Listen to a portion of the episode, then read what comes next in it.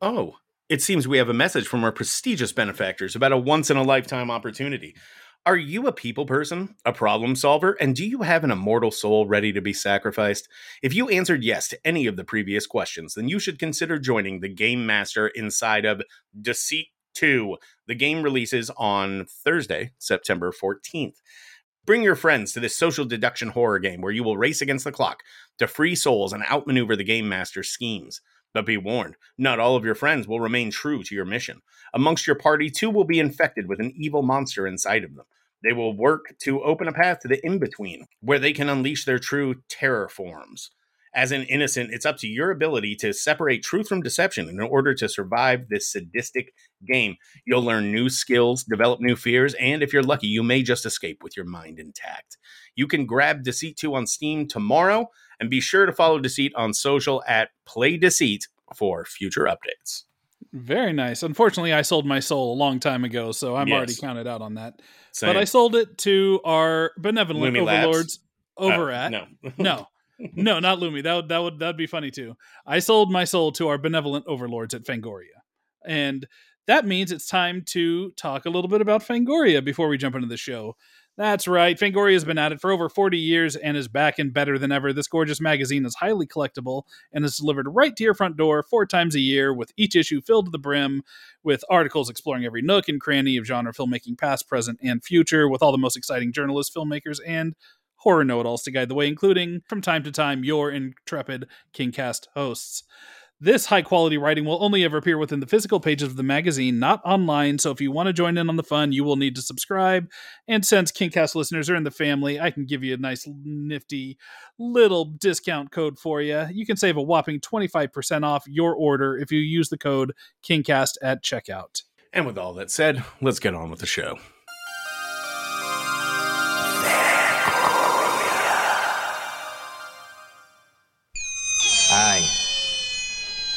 My name is Stephen King.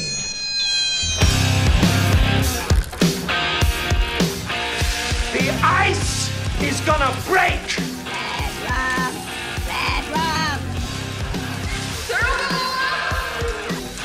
You guys want to go see a dead body? But sometimes that is better. Hello and welcome back to the Kingcast on the Fangoria Podcast Network. My name is Eric Vespe. And I'm Scott Wampler. And we are your hosts. Today we have a twofer for you. Both are directors and both contributed to the upcoming insane horror anthology, Satanic Hispanics. You'll recognize their work from Juan of the Dead, Bingo Hell, uh, and Nightmare Cinema. And I'm not kidding when I call their contributions to Satanic Hispanics absolutely fucking bonkers. You guys are going to love it. Now they are here to talk about Stephen King's The Mist and Frank Darabont's divisive and, in my opinion, super great adaptation. Ladies and gentlemen, please welcome Alejandro Brugues and Gigi Saul Guerrero to the Kingcast stage. Yes, you should have I done did the it. intro, the intro in Hey, Spanish. Eric. Oh yeah, oh yeah. yeah hold on, hold on. Let me do that and see if I can remember my uh, my middle school Spanish. yeah, you're going to from massacre thirty that, something years ago. Hey. Matt, how long have you uh, known me, Eric? uh, since before you came to America. You were still you Okay. were It's Right? Bruges. Bruges. Rugas. You, uh, you motherfucker! You just I literally just watched you do an uh, uh an intro. Uh, for something on like Instagram for Satanic Hispanics, and you said Brujes, Alejandro Brujes, and I'm like, oh, I've been saying it wrong. Bruges. Bruges. You said you you this comes from your fucking lips. I don't want to hear any of this bullshit. You said Brujes on the last thing that I checked, and I'm like, I must have gotten it Are wrong. you, so are you telling this man how to say his own name? I'm telling this man that he's saying his name multiple different ways, and he's trying to confuse me and and make me look stupid, and I don't like it. This is this is what happens when you let white people mess with our stuff. What are you saying, Gigi? I'm sorry. Oh, I said that's something that sounds like something Alejandro would do and just fuck with everyone. yeah, that's gaslighting to to the to the max, and I don't appreciate it on He's my show. No punishing less. us, punishing dare us for not having more uh, Latino people on the show. Oh, That's, That's true. That is true. Uh, we we definitely need uh, more Latino people on the show. I don't know. At least at least we're here now and all gathered together in peace and and and happiness and in celebration of Satanic Hispanics, which is a movie that uh, I really like, and I'm. I, I love horror anthologies, but I'm also kind of a hard sell on them because so many of them don't work. In Satanic Hispanics absolutely does. Uh, and so I'm really happy to have you guys on the show, even if Alejandro is going to give me shit for the entire hour. he's on this thing. I am. I am. I'm gonna say I'm gonna um, mispronounce a- your name like even worse next time just to fuck with you. I You have. should- I, should I, also say that I'm like I'm Colombian and then like I'm Ecuadorian or stuff like that. yes. Okay, Hmm. so I have, a, I have a question for both of you, but I'll start start with Gigi. Um, we are, as as Eric just noted, huge fans of horror anthologies here. I feel like horror anthologies have had like major releases from studios in the past, but it feels like something the studios are moving away from. And every time I get a horror anthology filmmaker on this show, I ask them the same question, which is, why do you think that these these why do you think horror anthologies are now more independent productions versus something the studio is like putting its full weight behind and you know bringing together like really you know big directors or big talent like why why aren't they rolling out the red carpet for this format that's my question That's a great question. There's like a hundred answers for your question. I don't have, I don't have one, so you go nuts. but but definitely you know the for for for me personally you know we do these independently it's almost like these happen independently because we are the ones to say yes. And i find that i find that with studios just the idea of taking risks is really scary. Even a lot Mhm. of a lot of i mean i can only think of a good anthology formatted show that's still going is black mirror and i wish there was Yeah. more. I wish there was more. Right. And uh, it- it's funny to see how when a good anthology comes out such as satanic hispanics you know it, it becomes a big deal because it's almost like wow i've never seen that before. And it's like dude it's because we don't allow for this to happen often. Right. And I find that uh, you know for such a long time uh, in in the industry in general, you know, execs and the higher ups that have been doing this for a long time, they look for what people call a yes person. Yes, I'll do that. Sure, no problem. No, I have no change. Mm-hmm. Yes, I'll do exactly what you want. And now that we have such a high demand for content in general, but also content that is authentic, diverse, man, it's really us independent independent filmmakers that are the ones that take that chance to, to challenge audiences. So I think, well, I mean, I, I could keep going and going, but uh, Alejandro, is yours is your answer in I know, that I'm- direction? I don't have a, I don't have an answer. Like I'm, t- I'm trying, I'm sincerely trying to remember what was the last horror anthology uh, that I saw released by a studio. Mm. Yeah, I can't remember either.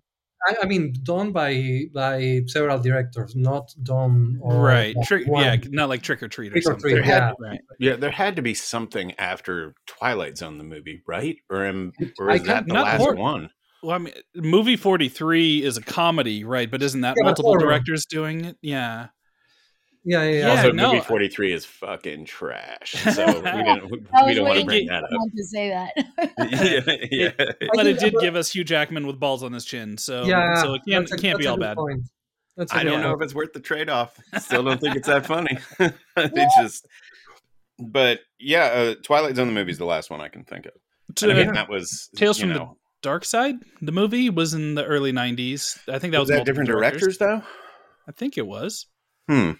But yeah, Twilight Zone might have been the, the nail in the coffin because that was like the full weight of Spielberg behind it, and then the accident that happened and all Right. the hubbub around that. I think it just kind of, which is weird because that's not the takeaway you should you know you get from what happened on the Twilight Zone the movie set. That's it's it Mhm. should be maybe not uh, work with uh, with uh, children in dangerous situations and Sure. and, uh, and you know explode Agreed. a you know an explosion in front of a helicopter like maybe that's the the takeaway not that that anthology shouldn't happen anymore No, but it's. Sure. I, I think. Listen, I think anthologies are inherently risky because uh, let's face it, it's usually uh, there's some that are good, there's some that aren't. Like inside anthology, like the shorts, the segments.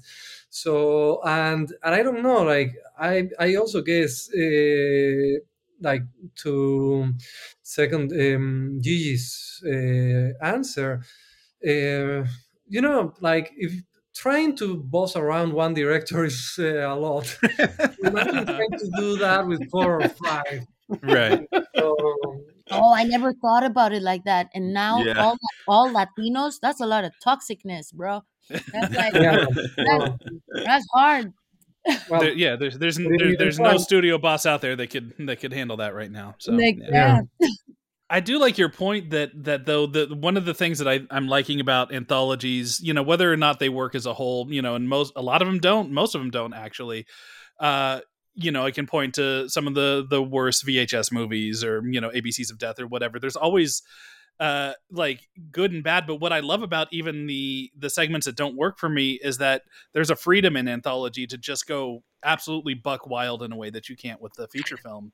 And you you both absolutely grab on with uh with uh both hands and and do that with your segments in satanic hispanics so so did you find that to, to be the case where it's just like you know fuck it i get to do whatever i want as crazy as i want uh, One hundred in this kind of yeah 100%. I, I tried to talk them into not letting me do this.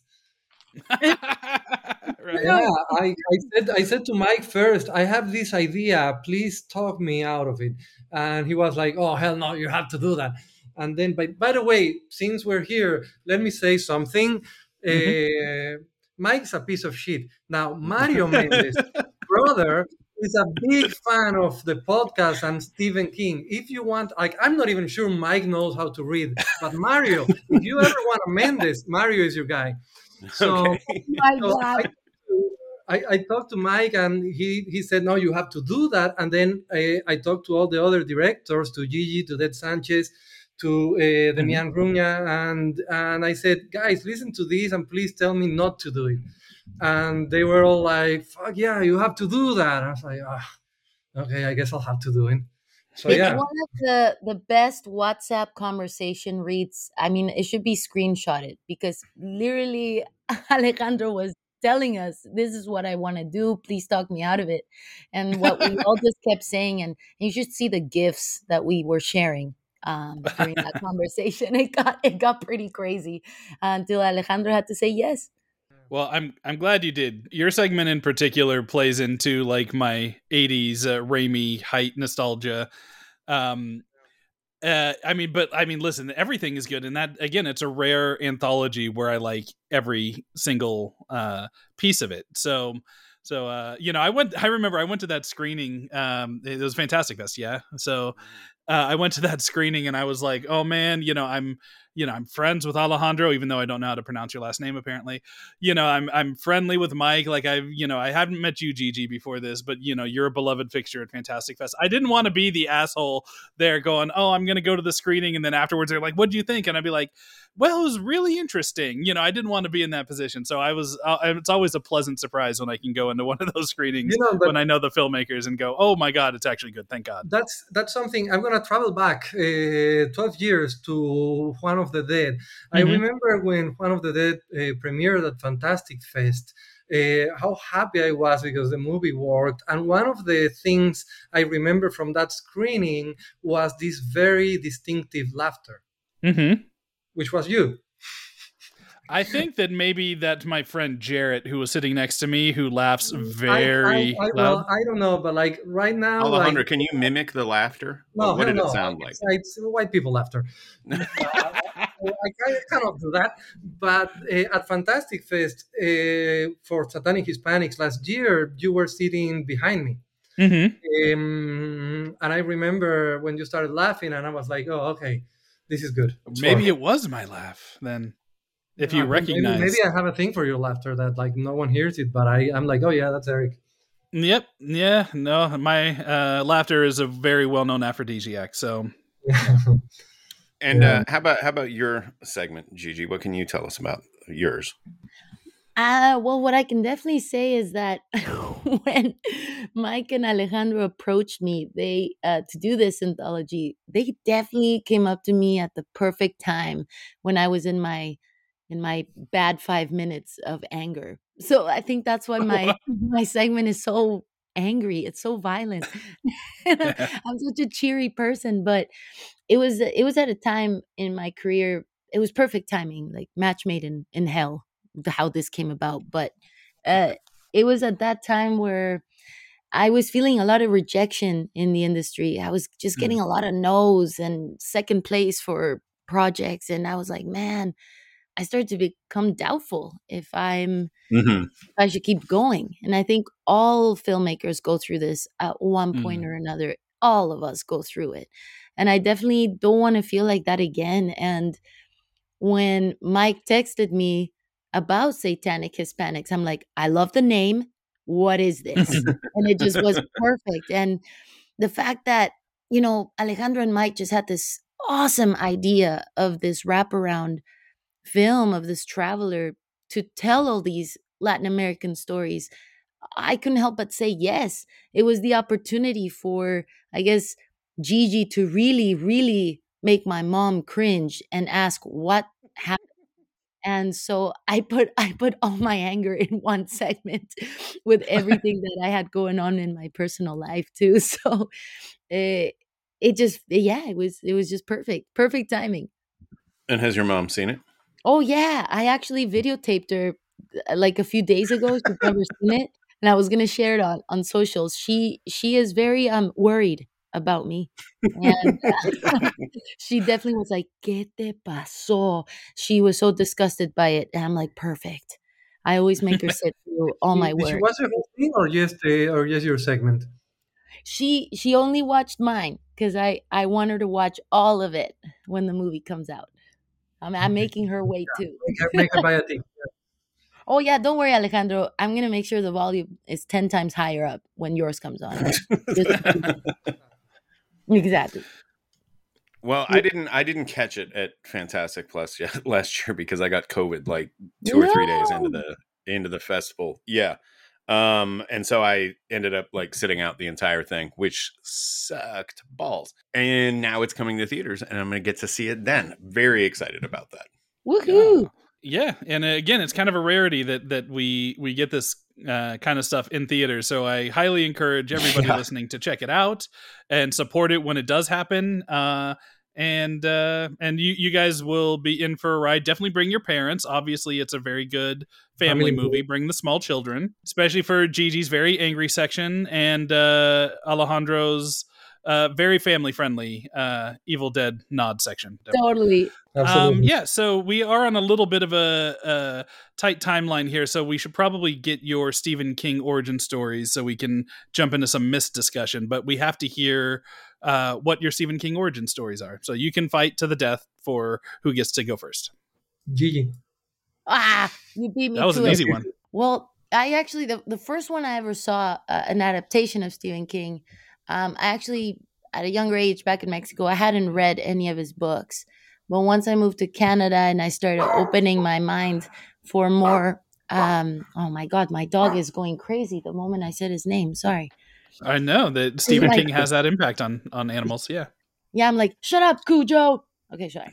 Well, see what I did there but then when i i start opening i guess my viewership to other movies one of the movies that made a big impact on me when i was a teenager was the green mile uh, it was Mm. definitely that movie that i was like whoa i've never seen anything so beautiful i guess Yeah. Eh, that was the first first thing i ever um saw adaptation of his and it was through that movie that I was like wait a second this guy has horror books wait a second this movie like it just kind of totally threw me back um so that's that's where that was my first encounter to him Nice. Hmm, no.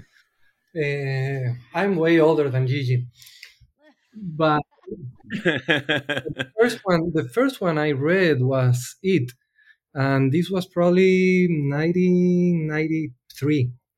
Um, was or maybe a bit earlier. I don't know. Probably 90, 91. I don't know. Uh, but I remember, like I I started reading. I read that first chapter, and I had to meet with a friend, uh, and he was gonna pick me up uh, in a taxi. And I brought the book. I sat with him, and I said, "You have to read this." and all the ride i made him read that first chapter and after that i wasn't I, I wasn't living in cuba at the time my, my parents were diplomats they were traveling all over latin america so we were in bolivia and i made them like i i, I tried to find every stephen king book i could i, could like I I read as much Steve like I don't think I read anything else um, for a long time. It was all about Stephen King, um, and uh, it became, you know, it became uh, an obsession to the point that I learned to speak English just to be able to read Stephen King in the original. Um, so, so you can blame him for my accent. Uh, and, then, and then in Cuba, it was even harder to find. Once I moved back to Cuba, it was even harder to find Stephen King books. I remember once I was at a swimming pool in a hotel, uh, and I saw a couple of tourists uh, reading uh, Stephen King. Well, it was actually the Bachman books, and I asked asked them if I could like have the book if they finished reading before they left. And for two days, every time I went to the swimming pool, I was looking at them until like it was time to leave, and I found them, and they gave me the book, and I still have that. Um, wow, that's awesome. And and I I have like like when I moved uh, from Cuba, when I escaped and immigrated here, uh, one of the few things I brought was uh, a copy of Danse Macabre because that book is one of my favorite essays about horror. And, yeah. and it's like every time i need to go back to horror i i open the book and i and i start uh, reading. And um, you know it was and then well then there was the movies. But for me it was the opposite actually. I started reading the books and then i was like oh there are movies? And uh, and i became obsessed about that and i tried to watch as much um, stephen king as i could. It was the biggest influence steering me into horror and at the time i didn't even think about being a filmmaker but i wanted to be a writer. So mm. that was my biggest influence. I think it's interesting that you would learn to learn English in order to read the original text. Is there a reason for that? Like, did did you find the translation lacking in some way, or not at all? But I uh, I remember there used to there used to be like a bit of like more leaning into Spanish from Spain.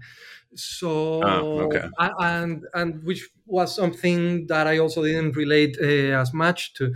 So I wanted to see what it was like uh, in the original. For I don't I don't even understand why and uh, and yeah i started learning english so i could I, I, I, could read him. And by the way it was also like we're talking uh, late 80s or early 90s so it was like a big it was one of the introductions. Obviously i had the movies but it was uh, stephen king is a special introduction to america to the american way of life you know because uh, he has uh, these tiny details like this um, he's so precise as a writer uh, so specific that he tells you when a character is shaving what kind of shaving shaving cream or right. or, Mhm. or the kind of hats or whatever and it was so strange and so foreign and you know and there's stuff that you have seen in movies but it clicks different when you read in books. Like i don't know some kids grab a bicycle and suddenly they are riding and walking in the woods and you're like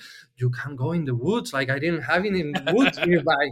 And uh, and it's such a strange way to uh, to get to know the culture here.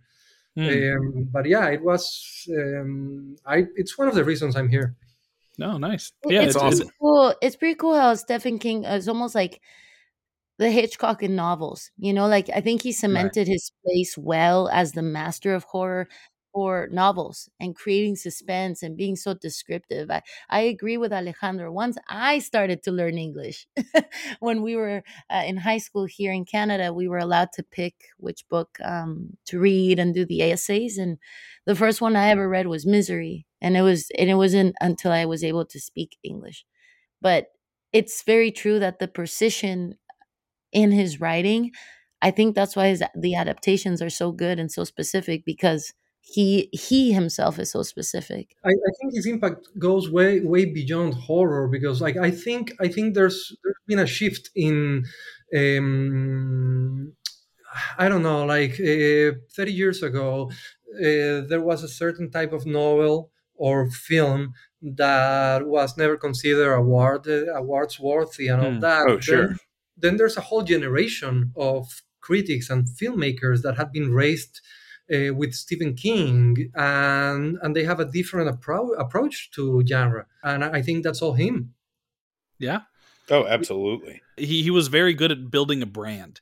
You know, Yeah. it's like i- i- it's it's something that I don't think people appreciate as much. That like I because he's such a blue collar like aw shucks kind of guy, but he's been very smart in how he's built himself.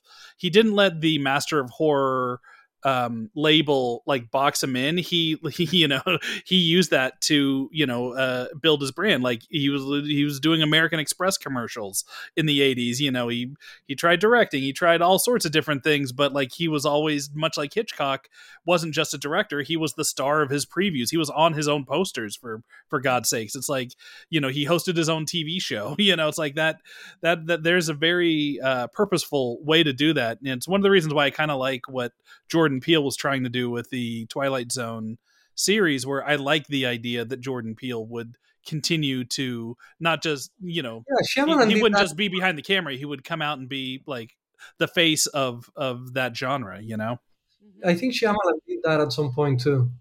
mm, Uh, but I, but uh, in the whole building a brand, I think. Do you think that if he had a good idea, he would ever be like, "Yeah, I like this idea, but it doesn't feel like a Stephen King idea. I'm not gonna write it."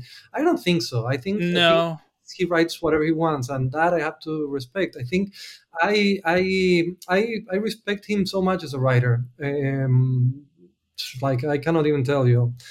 Yeah. But yeah, no. Yeah, no, I mean you're you're you're right. I mean, like he got a lot of flack for uh, releasing Eyes of the Dragon, which is essentially what we would call a young adult fantasy book now, like in the early '80s.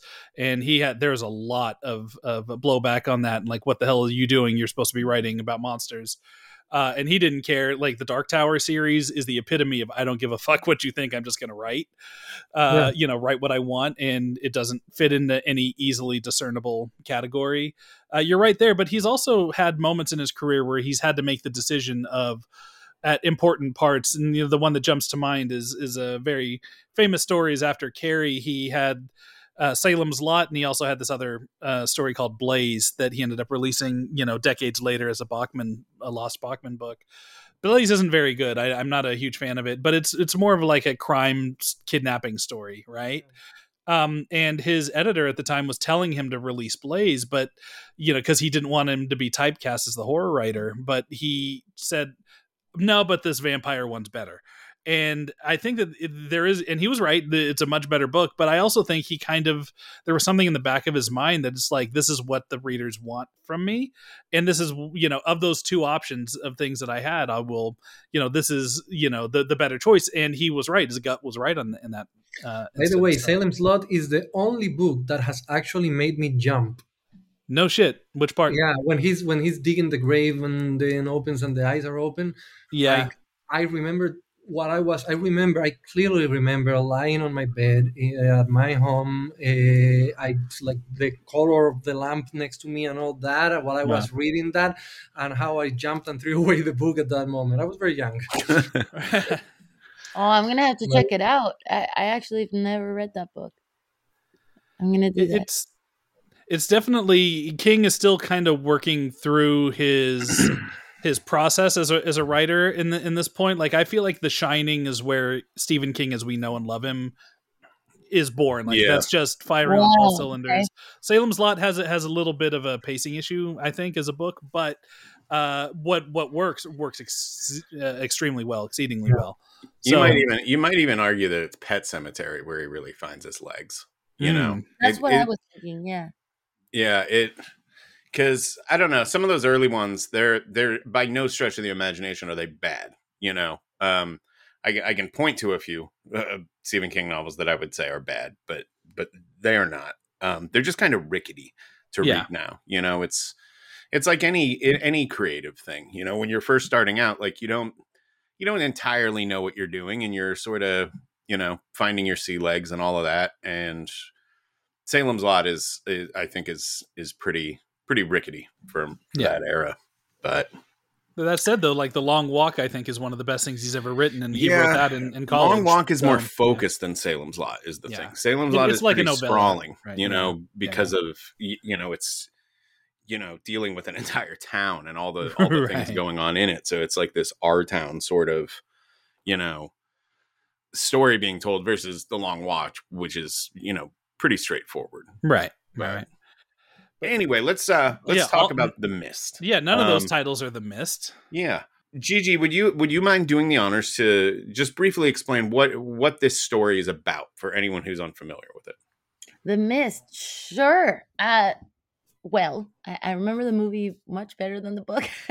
That's fine. That's fine. Same difference. Yeah. it's pretty much beat for beat except at the Pretty- end. Yes, Totally. yes, very much so. Well, the mist takes place after a very scary storm that completely looks like it's destroying the small town, like a small town America.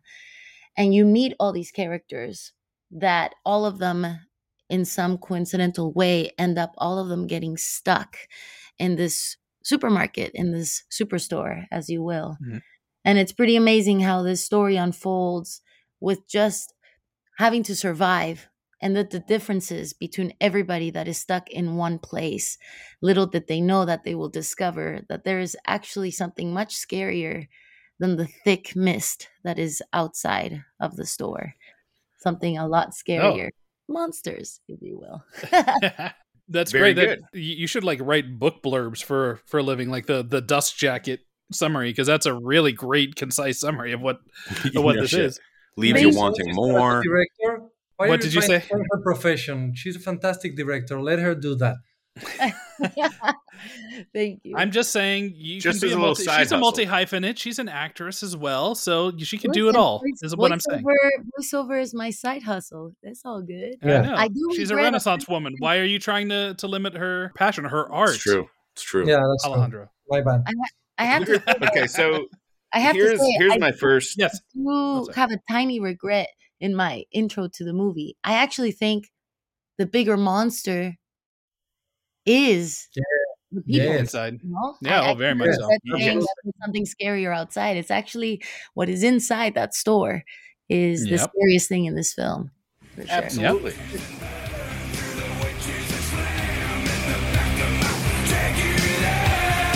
All right, we are here with the mid-roll ad reads. I believe I have one, and, and you have one. Yes. Uh, overflowing with mid-roll ads today. Oh, just positively overflowing. The first one comes to us from our friends at uh, Deceit 2. Mm. Are you still trusting your friends? They say they're not infected. They promise they aren't weakening the veil between this reality and the in between. But can you ever really be certain of what terrors they're hiding? Perhaps instead of trust, you want peace of mind. In that case, you can seek out The Peddler in Deceit 2, releasing Thursday, September 14th. The Peddler offers a unique variety of items suitable for any occasion for the right price. Maybe you'd like a torch or camera so that you can shine light into the darkness. What about decoys, smoke grenades, or medallions of invisibility for a quick getaway? And, of course, for those with malicious goals in mind, a muzzle to silence suspicion or a mask to better hide your true intentions. The peddler can give you a great many things, including a way out. If only they were pickier about their clientele, you might stand a chance. Be sure to check out Deceit 2, launching on PC through Steam tomorrow. Will you dare to play? Eric, will you Ooh. dare to play it? I would dare 2? to play it. I would dare. I like I like these kind of mystery games. I, I usually don't play them with on tabletop, so this actually Yes, sounds really intriguing to me. I don't know if it's intriguing enough to pull me away from uh, Starfield uh, just yet, but uh, it is now at the top of my list. To our sponsors, I will be pulling Vespe away from Starfield to make him play Deceit 2. Don't worry about that. yes, and and it, Scott was very nice. He even offered to buy me a whole new uh, gaming rig, a PC gaming rig. That's really cool. yeah, yeah, yeah. As Appreciate you know, it. I'm over positively overflowing with money. yes. Uh, we have another sponsor to talk about in this mid roll, and that is our good friends over at Scapes Action Figure Displays. These personalized displays are built to make your action figures look even more badass, be they DC, Marvel, or even some Stephen King related goodies. For instance, they have a sewer set you can place your Pennywise action figure in to make him look even more at home. My personal favorite is the red rum door from The Shining that provides a great backdrop to hold your personal copy of the movie or book. But if superheroes are more your jam than horror toys, then they have you covered there too. They have like a light up kryptonite display that you can put your Superman in, a rooftop set, perfect to display your brooding Batman figure. See all these items and more, including costumes and digital arts at etsy.com slash shop slash scapes figures or you can just search for action figure displays on Etsy, your number one place for customer made items. That's etsy.com slash shop slash scapes figures. And if you want 15% off your order, then go ahead and throw in the code KING15 and that will happen. You will save 15% off your nerd furniture for your house. And with all of that said, I think it's time to get back to the show.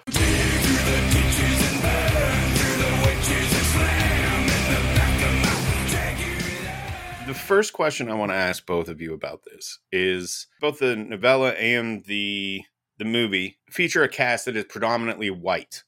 I'm curious that if the events of the mist took place with a predominantly Latino group versus, you know, a bunch of white folks, do you think anything would have played out different? Hell yeah, we would be eating tentacles that night. I was gonna say we were probably gonna make food out of the stuff that's in the mist or something. but, but uh, you know Yeah. what's like? That's a great question. No, That- but I noticed that. I noticed that. Like I watched the movie and reread read the novella uh, for this because I like to do my homework, and that was one of the things I noticed. And at least in the in the movie, you do have uh, the African American character, the the Yeah, neighbor. Andre Braugher. Yeah. yeah. in the novella, it's not not specified, and it hints more that it's uh, white. So yeah, I reading that, and as someone that comes from a tropical island where you have lots of hurricanes and all that, and not a lot of supermarkets. That's another thing. It's like Uh-huh. it's like we, we don't have a supermarkets like that uh, to go to. So yeah, looking at that and thinking back to when I first watched the movie and first read it, it was like a completely foreign, very American thing. Uh, like in Cuba, I have been through hurricanes that have taken down power and everything for two weeks, and I don't think I even tried to go to a supermarket. Uh, All right. because there's probably one or two. Um, but what I was saying, it's I there something happened to me like three years ago, and you're gonna love this. And I didn't notice until re-watching, rereading uh, this weekend. A few years ago, I went with the family uh, and friends to a lake uh, here outside LA. And while we were there, there was a snowstorm. There was no electricity. Next day, we had to go to a supermarket and it was like that like in the movie no electricity lights out in the supermarket super crowded and for the first time in years i was like oh this is exactly like the mist Uh-huh. but here's the thing you know the name of the lake where i went lake arrowhead Oh, Perfect. shit. Perfect. and i had completely forgotten until i was doing this uh, this weekend and i was like oh shit i should have gotten the fuck out of there Yeah. You were in the mist and you didn't even realize it. i know Uh, that's I that's a remem- thing I remember when the um when the lockdown was was happening uh like in those early days where we didn't know what the hell covid like could you get it from you know touching a gas pump you know that somebody else touched? Could you get it on your groceries or whatever? And this is before everybody you know just had masks on them at all points. And it was just crazy. And if there was like a lineup when H-E-B here uh our grocery chain here uh, when it like would open after the the initial round of shutdowns, and there was like they would only let in certain amount of people in certain times, and they would. The only thing the mist really gets wrong is that there's everybody just instantly doesn't start hoarding toilet paper, like that became the Yeah. like Yeah. The, the my experience in, in any, any of that. And then when we had those bad storms, the snowstorms that like trapped everybody in Austin in their homes for five days without power, uh, like leading up to that, it was the it was water and toilet paper. Where the, everything that like people were ignoring food, canned goods, all they wanted was water and toilet paper. I'm Oh, yeah. Gigi, Gigi, what's your take on the Latino reaction to something like that? I feel I love this question so much when you when you guys asked it because I feel that if this was to happen in Mexico or I don't know or like in a small town where you know everybody and it's based Mhm. with Latinos, I feel like we would actually work together more. I Right. feel like we have a more of a family oriented culture, if it's okay to say and admit. I feel like we really have more what we call hermandad, which is just that that closeness of family that it's very important to stick together.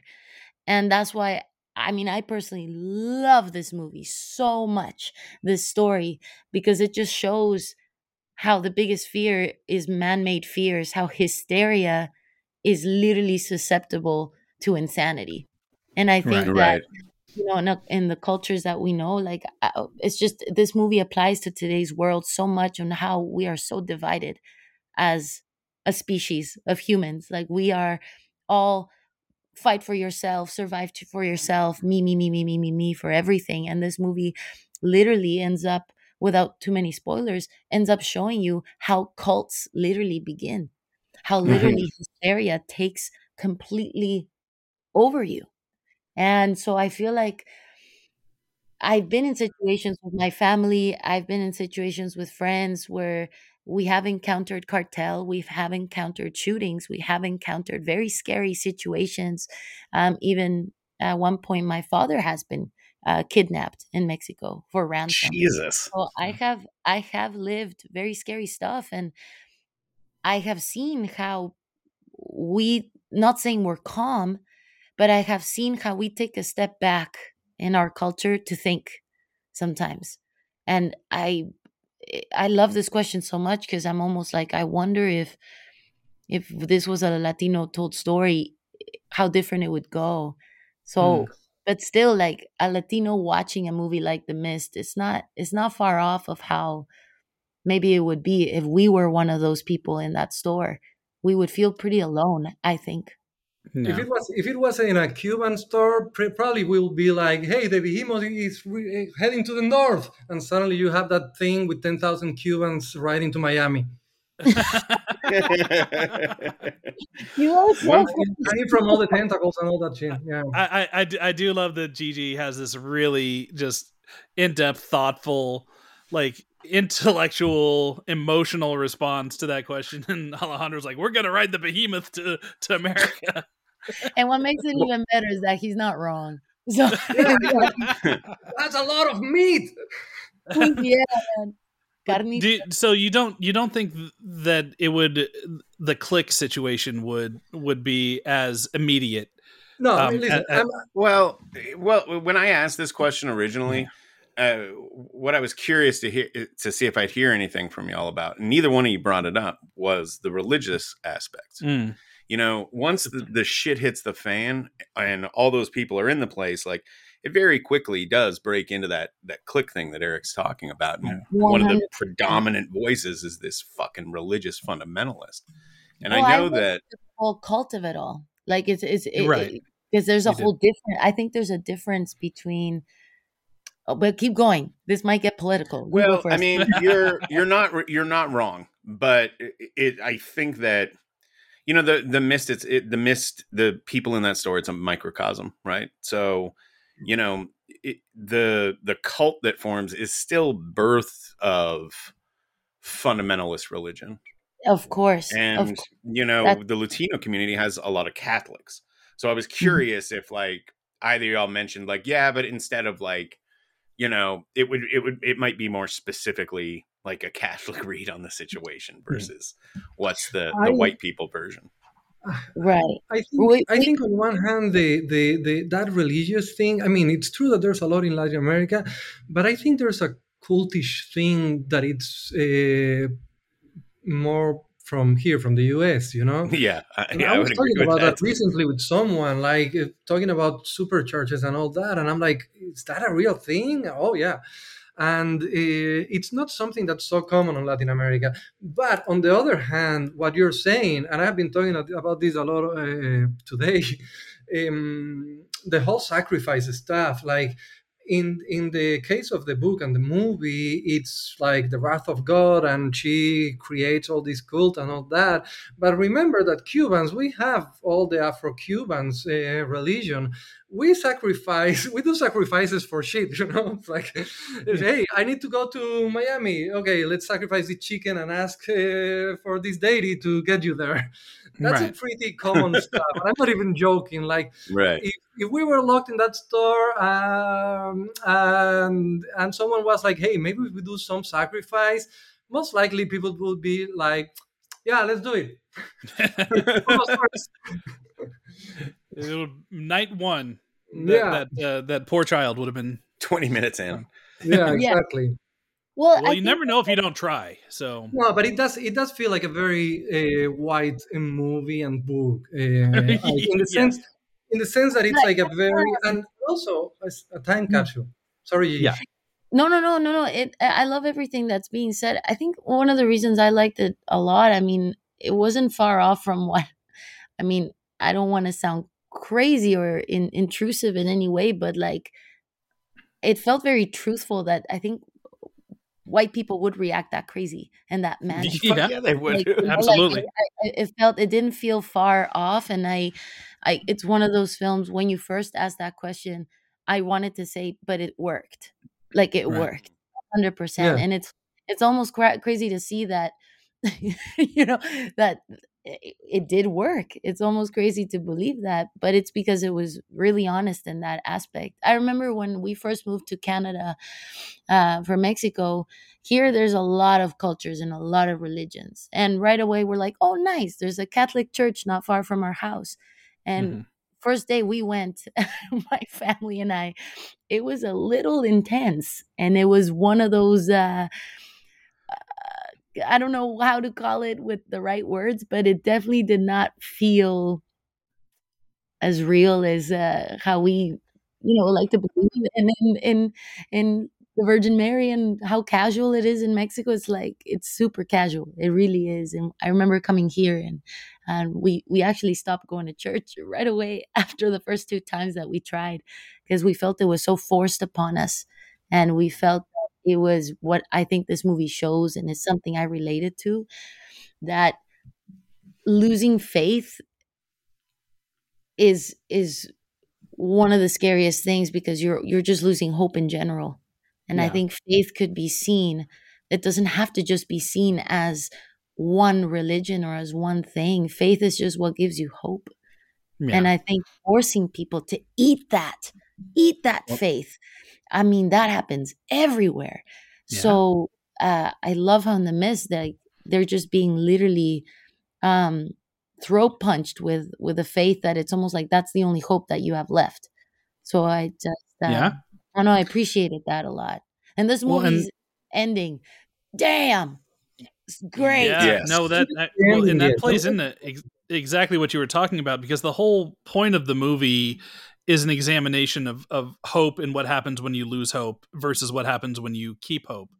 Um, Mhm. And that's the, the the whole point. It's not just the sucker punch of an ending. At this point, the listeners, you all know what it is. If you don't, earmuffs. But I mean, come on, every we know everybody knows this ending now.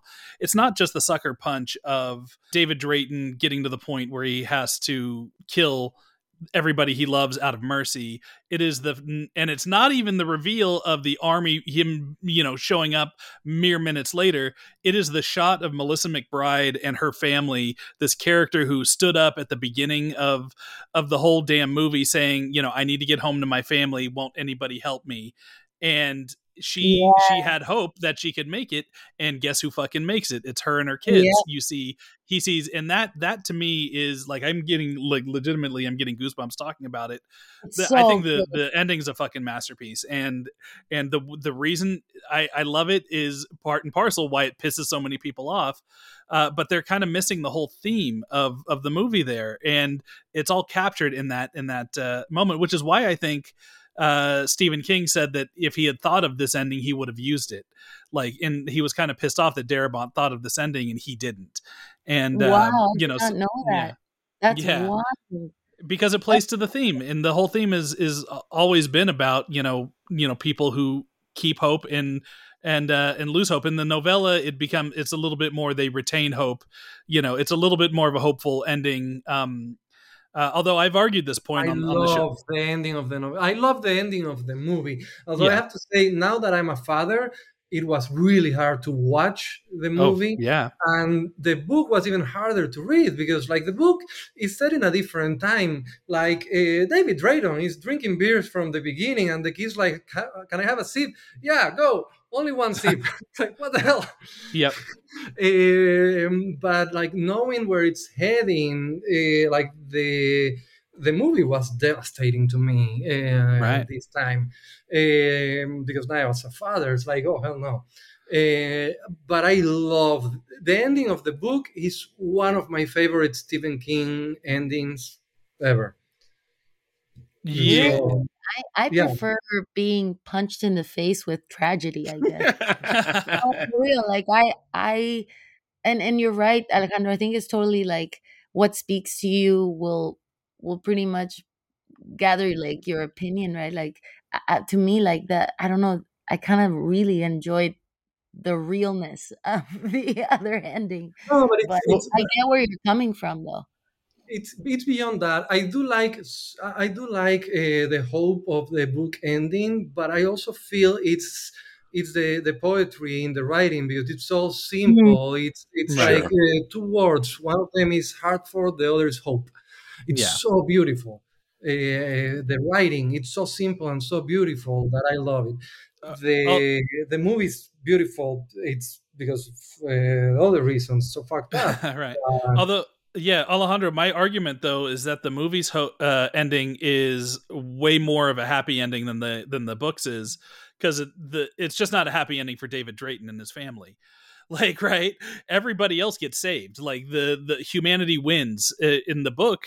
The mist goes on forever, forever, forever, as far as we know. And maybe it does, hope. maybe it doesn't. We don't know. but there's And hope. humanity probably loses. Maybe loses. I don't know. We don't know. I, I don't know. I mean, maybe mm, mm, not the Latinos, I'm sure, uh, but uh, I'm, I, I mean, I can see your point, but uh, you're not watching the movie analyzing. Oh, the whole world is saved because you haven't been following the whole world. Uh, you have been Very following good the point. story of this father carrying Right. his kid, protecting his kid, uh, all the movie, and then at the end, even the that close up of the kid when he opens his eyes and and he's already like loaded the gun and the, the, the, the fear in the kid's eyes it's like fuck off eric. Who cares who cares about the rest of the world? Like you fucking kid you fucking monster the, the lady, the lady with her kids, doesn't she represent the the hope for the rest of the world? yeah. Like that's how I see it. That that's why I thought too that humanity was saved. Everyone go against Alejandro with I, everything you I, got. I, I don't give a fuck like i love I the think movie I think I I, I agree with Alejandro on this. It's it's it's a that like thing. analytically, analytically, what Eric is saying is correct. You know, I I think Sure, that is sure. what we're meant to take away from from that ending is that okay, yeah, but it's over now, basically. Yeah. Which, by the way, I'd like to see the cleanup effort on that shit. You know, Right. but but also Alejandro was right because this wasn't a, a a a story that takes place all over the world and we're checking in with all these different mm-hmm. characters. No, we're following this one guy and his kid, and the movie is a kick in the fucking nuts. There's just Yeah, no Eric way around Eric- that. Eric doesn't have a heart. That's the the, the takeaway. How dare you? How dare you. It's, yeah, It, it's, I it doesn't, but I found it. I don't need an, an ending to have a heart. I thought that I thought it was thrilling to see that ending the first time I saw it, like in a theater. It was just like, holy shit! Frank Darabont's balls are the size of watermelons. How the fuck did they put this in theaters? Um, Well, when do you ever get to see think something like that? Like, we I never still don't get know. to see this. We never get to see these endings at all. One thing I found that you know, I think I think especially in studio system, it's always hopeful, hopeful, hopeful, hopeful. And I I remember having this conversation. I can't remember with who, but the this ending of the mist, I couldn't agree more. Was how did they get away with that? Mhm. I will never know. Well, But- fucking Dimension offered uh Darabont like an extra fifteen million dollars if he changed the ending. No, So like, yeah, like more budget. We'll give Yeah, you they a shot bigger budget if double, just yeah, double their Yeah. budget if they would have, if he would have even just gone back to the ending of the novella. What was the budget of the movie? Twenty million. Yeah. It's like eighteen point nine Yeah, or something. you cannot, like you that, cannot yeah. do that movie now. And he said, "No, thank you."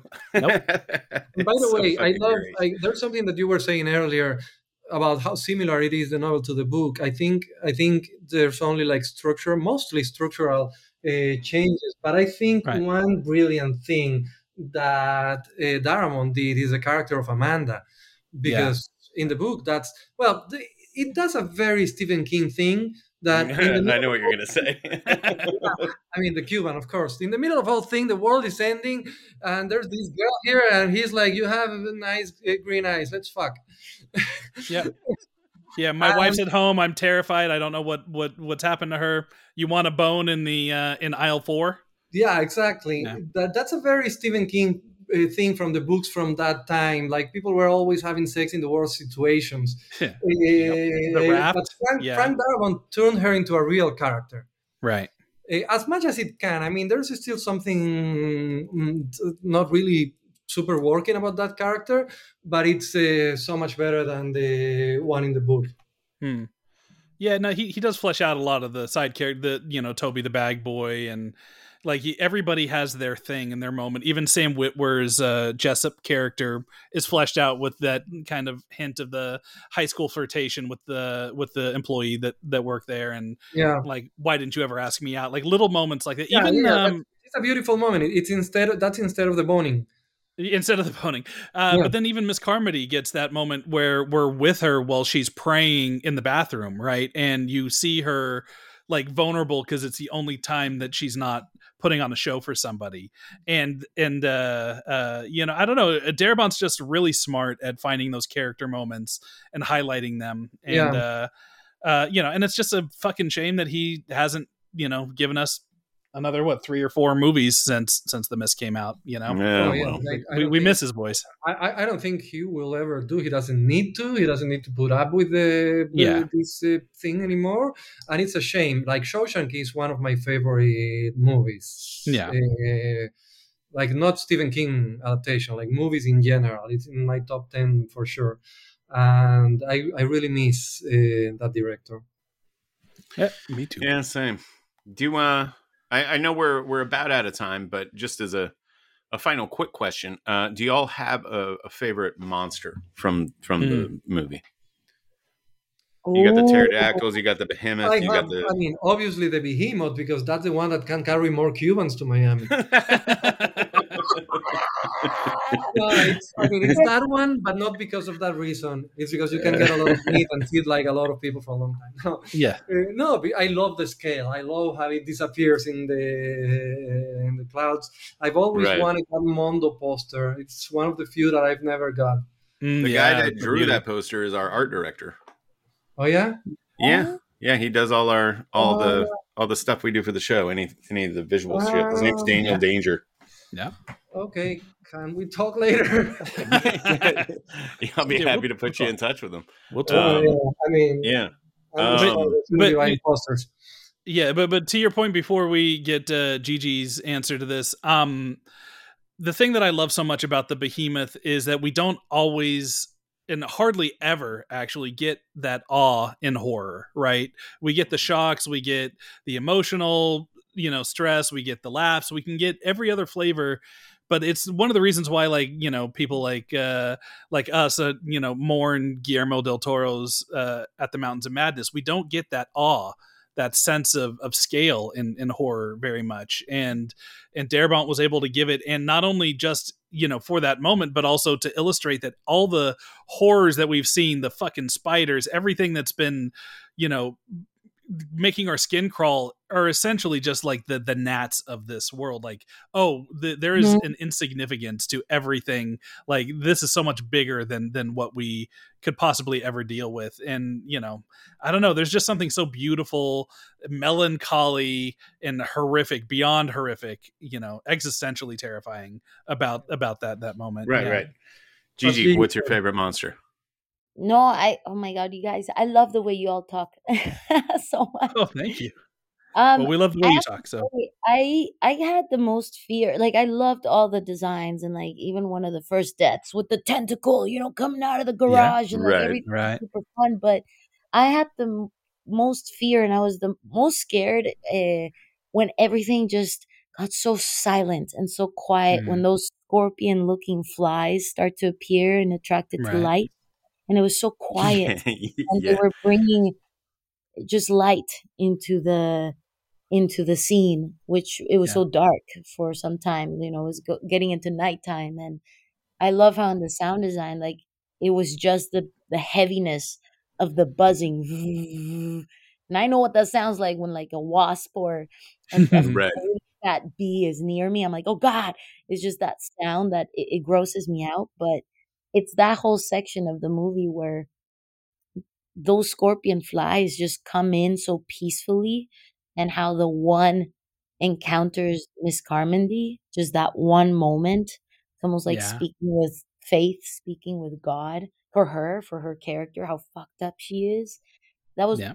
probably my favorite monster, especially in the design that it it had human qualities to its face with the mm-hmm. eyes and the way it was staring back. Because the other monsters are just cool in general. I think the spiders have like a skull type face. Yeah. That's really Spiders are gnarly as fuck, dude. I'm I'm I'm sorry. Gigi's Gigi's so poetic. Gi- Gigi's been so poetic that it makes me want to change my answer. Yeah, for me, Um, sorry, that's the, not the allowed, most, the, most unfortunately. scary, the most scary monster is all the white people getting together. well, we can agree on that. Yeah, that's the moment. That's the moment where, like, I would be like, "Eh, "We need to get out of here." Why there are monsters out there? Yeah, but look at all these white people. You know what's going to happen to us, right? Let's let's, take, let's take our chances out there in the mist. do you think, like, seriously though, if you were in the store, do you think you would try to try to, if you if your wife was stranded or your partner, whatever the case may be, uh, was stranded somewhere on the opposite side of the mist, and you were in that store, do you think you'd make a a, a break for it, or you Oh think hell yeah, I'm put? Cuban. It's like- it's Well, yeah, like, you're gonna ride the behemoth There over are there. things in the mist, like yeah, yeah, but I'm Cuban. You know the shit I have seen. Like I can, like, Same. you know what? I would make it. I would I would make it on a bicycle. And I bet if, if I was in the movie and I was like married to like a white guy, I'd be like, honey, we're going. He's like, no, no. I'm like, you shut the fuck up. We're gonna go yeah, right now. we're going. We're going. Because you This know, if, if if we if we stay there, if Latinos stay there, they are like, oh, the thing is clogged. Someone needs to get out. Alejandro, can you do it? Or we need to get to the pharmacy. Alejandro, can you go now? Fuck no, I'm just going out. there. yeah, yeah, yeah, yeah. Agreed. Let them- But let them first, stay grab some hot Cheetos on the way. well, um, I think we're about out of time with y'all, but uh, let's let's loop back around and, and talk a little bit more about satanic Hispanics. First of all, uh, where can people find you you folks online, and uh, what's the specific date this is hitting theaters? September 14th, baby. Yeah. It's gonna be in a lot of theaters. You can buy tickets on AMC, Regal, whatever your thing is. It's playing. It's playing pretty much everywhere. It's a miracle. Eh, but yeah. it's out there and it's everywhere. So uh, go watch it. It's awesome. It's fun. You, you can buy tickets. Horror's now. been cleaning up at the box office too. Mhm. Like I think you I think you guys gotta might be sitting on a gold mine here. I don't know. Let's hope so. But you can Yeah. Do you have points? Did do you have points in this in this fucker? I used all my points. Oh, you used them. You What were you what were you saying, Gigi? Oh, that they can go to Satanic Hispanics Film.com and they can already get the tickets now, right? Alejandro, did I Yeah, get that? thank, thank you, Gigi. Thank you very much. Gigi is absolutely Okay. right as always. I- Wait, so satanichispanics.com was already taken and you had to do they had to get satanic hispanics film Probably. Ah, that's a good question. It Who, makes who's sense. squatting on satanichispanics.com Luis Guzman, actually. Makes sense. i would hope so it's either him or tucker carlson so i'd much rather luis guzman Mm, Yeah, fair. Fair. Yeah. But well, yeah, this was we're we're really excited to see the well, I'm really excited to see the movie. Eric's already seen it and I recommends see it.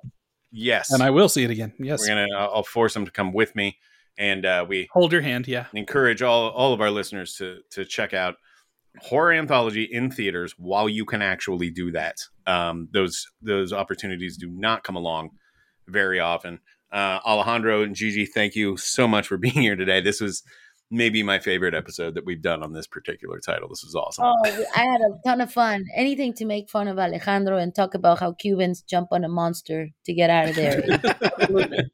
Let's let's let's repeat soon. I'm gonna reread everything Stephen King and see what Cubans can do to escape.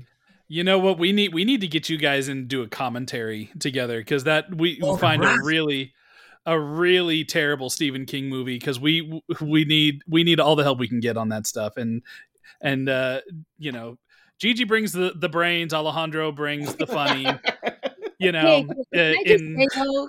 Can I Yeah. just say like, what would happen if Alejandro was cast as Jack Torrance? So Jaime Torrance. Like, imagine what that would be. Like, I in I want. I wonder what that would be in The Shining. Listen, I, I'm I'm Cuban. You know, Latinos have a very weird relationship with the supernatural. It would be something like, "Hey, there are ghosts here. Yeah, okay, let's go to bed." Because, like, I, I literally, like in my first marriage, there was a ghost in the house, and I remember, like, f- f- like you get used to that thing. You wake up at night, there's an old woman lying next to you. You keep sleeping. huh. That's like that's like the way it was. It's true though. I've seen my mom talk to ghosts. It's really weird. Like she'd be like, Yeah. she literally tells them to fuck off. She'd be like, ¿Y tú qué quieres? ¿Y tú por qué haces Yeah. aquí? Mira, aquí no eres bienvenido. And I'm like, who are you talking to, mom? I don't Yeah, know, but yeah, I have a presence in the house. I'm like, oh. It's like so. What it would be like if I was uh, Jaime Torrance? I would just be having fun in every bedroom of these big white people hotel. Like, oh, there are ghosts. In what Ye- room are they partying? Hey, there's all an old lady, an old naked lady here in this bathtub. I'm going in. Let's end this because before I get uh, like really. yeah, we don't want you to get in trouble. Yes. Yeah. He's Well, already in trouble. We don't want we don't want you fucking a corpse on the air. That could that could get uncomfortable. But but again, uh, thank- this was great. Uh, thank you for being here, guys.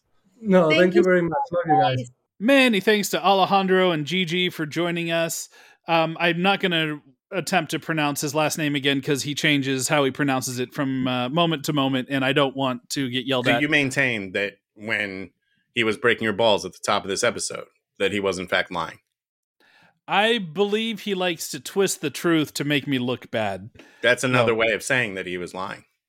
Twisting the truth is definitely a uh, a, a softer way of saying he's a, a lying liar pants, and uh, I stand by Alejandro's a, a damn dirty liar, and uh, he's got a great great taste in cigars. I'll give him that. But other than that, he's a liar. Should not be trusted. Uh, but you know what? He makes for an entertaining podcast guest, and uh, I was very happy to have him and, and Gigi on the show, and and uh, that was one. Every once in a while, we record one where like you just know at the end, it's like, well, that's that's one's like just on fire the whole way out. It's, Right. You don't bottle that chaos. You don't contain that. You just release it. So Yes, uh, we would we would very much like to have Gigi and Alejandro return to the show. And um, I'll tell you what, I was talking to Alejandro a little bit this morning on Twitter. Yeah. He's going to break your balls even harder next time he comes back. Oh, he says. I hope so. Bring it on. I told him I was like, I I think you went too easy on the boy. I I noticed that. Yeah, It's like, yeah, you're just uh, you're trying to thicken my skin up, have me ready for the real world out there. I appreciate it. Well, I just, you know, it's fun to see. It's fun to have a guest on the show that's arguing with one of the hosts, and I could, I can just sit back and watch rather than be the person embroiled in the Yeah, that in the argument. That doesn't happen much with you. You you're you're the one usually stirring the shit. So it, Yeah, it must have been yeah. a nice little little Yeah. treat for you to see see me uh, being in, engaged Oh. in such a way. Very refreshing. Yes, I loved it. Uh, let's tell the folks what we got coming up. So we have, as usual, a bonus episode on Friday on our Patreon, and a little hint for what's coming in the main feed next week. So why don't we start with the main feed for next week? What what title are we doing? we are we are returning to the Tommy Knockers, Mm. and we are doing this because we have a guest coming on the show, a first timer, uh, friend of mine, uh, also a extremely talented filmmaker. I'm a I'm a very big fan of this person, and he has a new movie coming out that uh, is extraterrestrial related. So we wanted to pair him with one of King's uh, alien projects, and um, uh, while this person is also a, a, a friend of mine, I also like um, you know busting his balls a little Mm. bit, like Alejandro to to Vespe. So I insisted that he watch the entirety of the Tommy Knockers, um, which we did not rewatch. I will have you know, nor do we reread it. Um, but uh, we had just done Dreamcatcher, and I didn't really want to fuck with Under the Dome, nor could I insist that a guest read a thousand page novel. So uh, yeah, so um,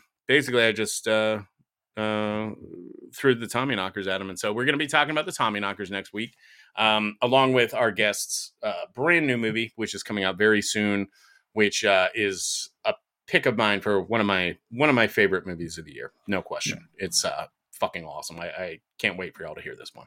Yeah, th- this guest is low key like one of the most exciting genre voices out there right now, and, Mhm. and just movie by movie, he's just getting better and better, and uh, and I can't wait to see it. I haven't seen his new new one yet, but Scott loves it and praises it to the moon, and uh, and I'm definitely excited to see it when I can finally uh, finagle my way into seeing it. I'm probably just going to be watching it on streaming like everybody else when it Yes. drops. Um, but uh, let's talk about the bonus episode situation. So over on our Patreon this Friday, uh, we will be releasing the audio from the live show that we just did in Danvers, Massachusetts, as part of the Silver Scream Con uh, put on by Ice Nine Kills folks. Um, Mhm. uh, we traveled to Boston and uh, went up to Danvers and and uh, did this live show. So we our guests there are uh, Sean Clark from that you might know from Horror's Hallowed Grounds, um, and a makeup effects guy by the name of Christopher Nelson. He's also an actor. You'll recognize him. He was the uh, bride's groom in Kill Bill. Uh, the the one that she was marrying before Yeah. Bill stepped in and and uh, cut that shit right out. Um, yeah, he was also in Halloween, the 2018 Halloween. Uh, you'll recognize his face. He was in Inherent Vice. You know, really fun guy. He's been working on Stephen King stuff going back into the 80s. So we we kind of talk about his work with Mick Garris and the in the stand. We talk about his work on the Dark Half. Um, and it's a it's a lively show. Scott is a little uh, got a little bit hit by the Massachusetts uh, edibles. Uh, yeah, there. I, I'll, I'll say this in my defense beforehand. yes. Um, I didn't eat edibles right before we went on stage. I ate edibles four hours earlier when it seemed very, and I had 10 milligrams. You know, I didn't take a lot. I just wanted to, you know, sample the wares a little bit, know what I was getting into. And four hours later, when we got out of that stage, I was still pretty fucking blazed. So, uh, so yeah, but um, I just want, I just want to set the record straight on that. Yes. I don't feel as though I was being inappropriate. I feel like I was still being Oh no, no! You're you're right up front, right at the beginning, telling everybody that the audience appreciated the honesty. Yes. Um, it was a nice packed room. I would love to say that that was for us, um, but I uh, have a sneaking suspicion, considering that it went from like eighty percent full to hundred percent full uh, by the time we were wrapping things up, that they were probably camping out for Skeet Ulrich, who was uh, going to be on the panel right after us. Too late. Uh, gotcha, bitch. Yep.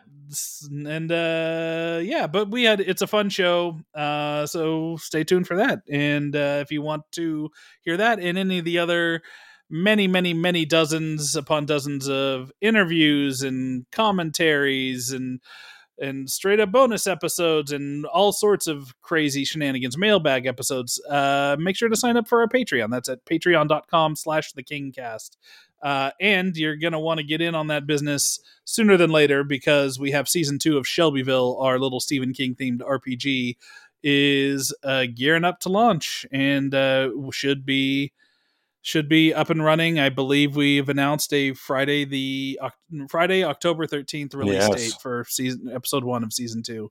So that will be over uh, on our Patreon only. The So Patreon is good again. it's always been good. Come on now. Yes, it's always been good, but the people demand Shelbyville and we are bringing it back Uh, at twice the length that it was last time. I think you got six episodes last time. We're we're closing out with twelve or thirteen. 13 season. yeah we're ending with 13 this fucking season yeah. bananas, and we've got we've got special guest stars. yeah We've got curveball fucking twists like you would not believe. There is uh there are insane romances, maybe. Yes. There's there's all kinds of shit happening in this in this season of Shel- Shelbyville, and I cannot wait for the people to hear it. Yes, yeah, me too. Um, yeah, so we got all that fun stuff. So stay tuned in the main feed next week for the Tommy Knockers. And then on our Patreon on Friday, our conversation with Sean Clark and Christopher Nelson, all about Chris's work in Stephen King stuff and Sean's uh, meticulous uh, horror nerd brain ability to uh, to break stuff down and and uh, and find uh, locations. And he talks about staying in the Stephen King suite Yeah. at the Stanley uh, all sorts of Stephen King goodness from our live show over at uh, the Silver Scream Con last weekend. Absolutely. See you next week, folks. Mm, Bye. The Kingcast is a Fangoria podcast production. The show is produced, hosted, and created by Eric Vespe, that's me, and Scott Wampler.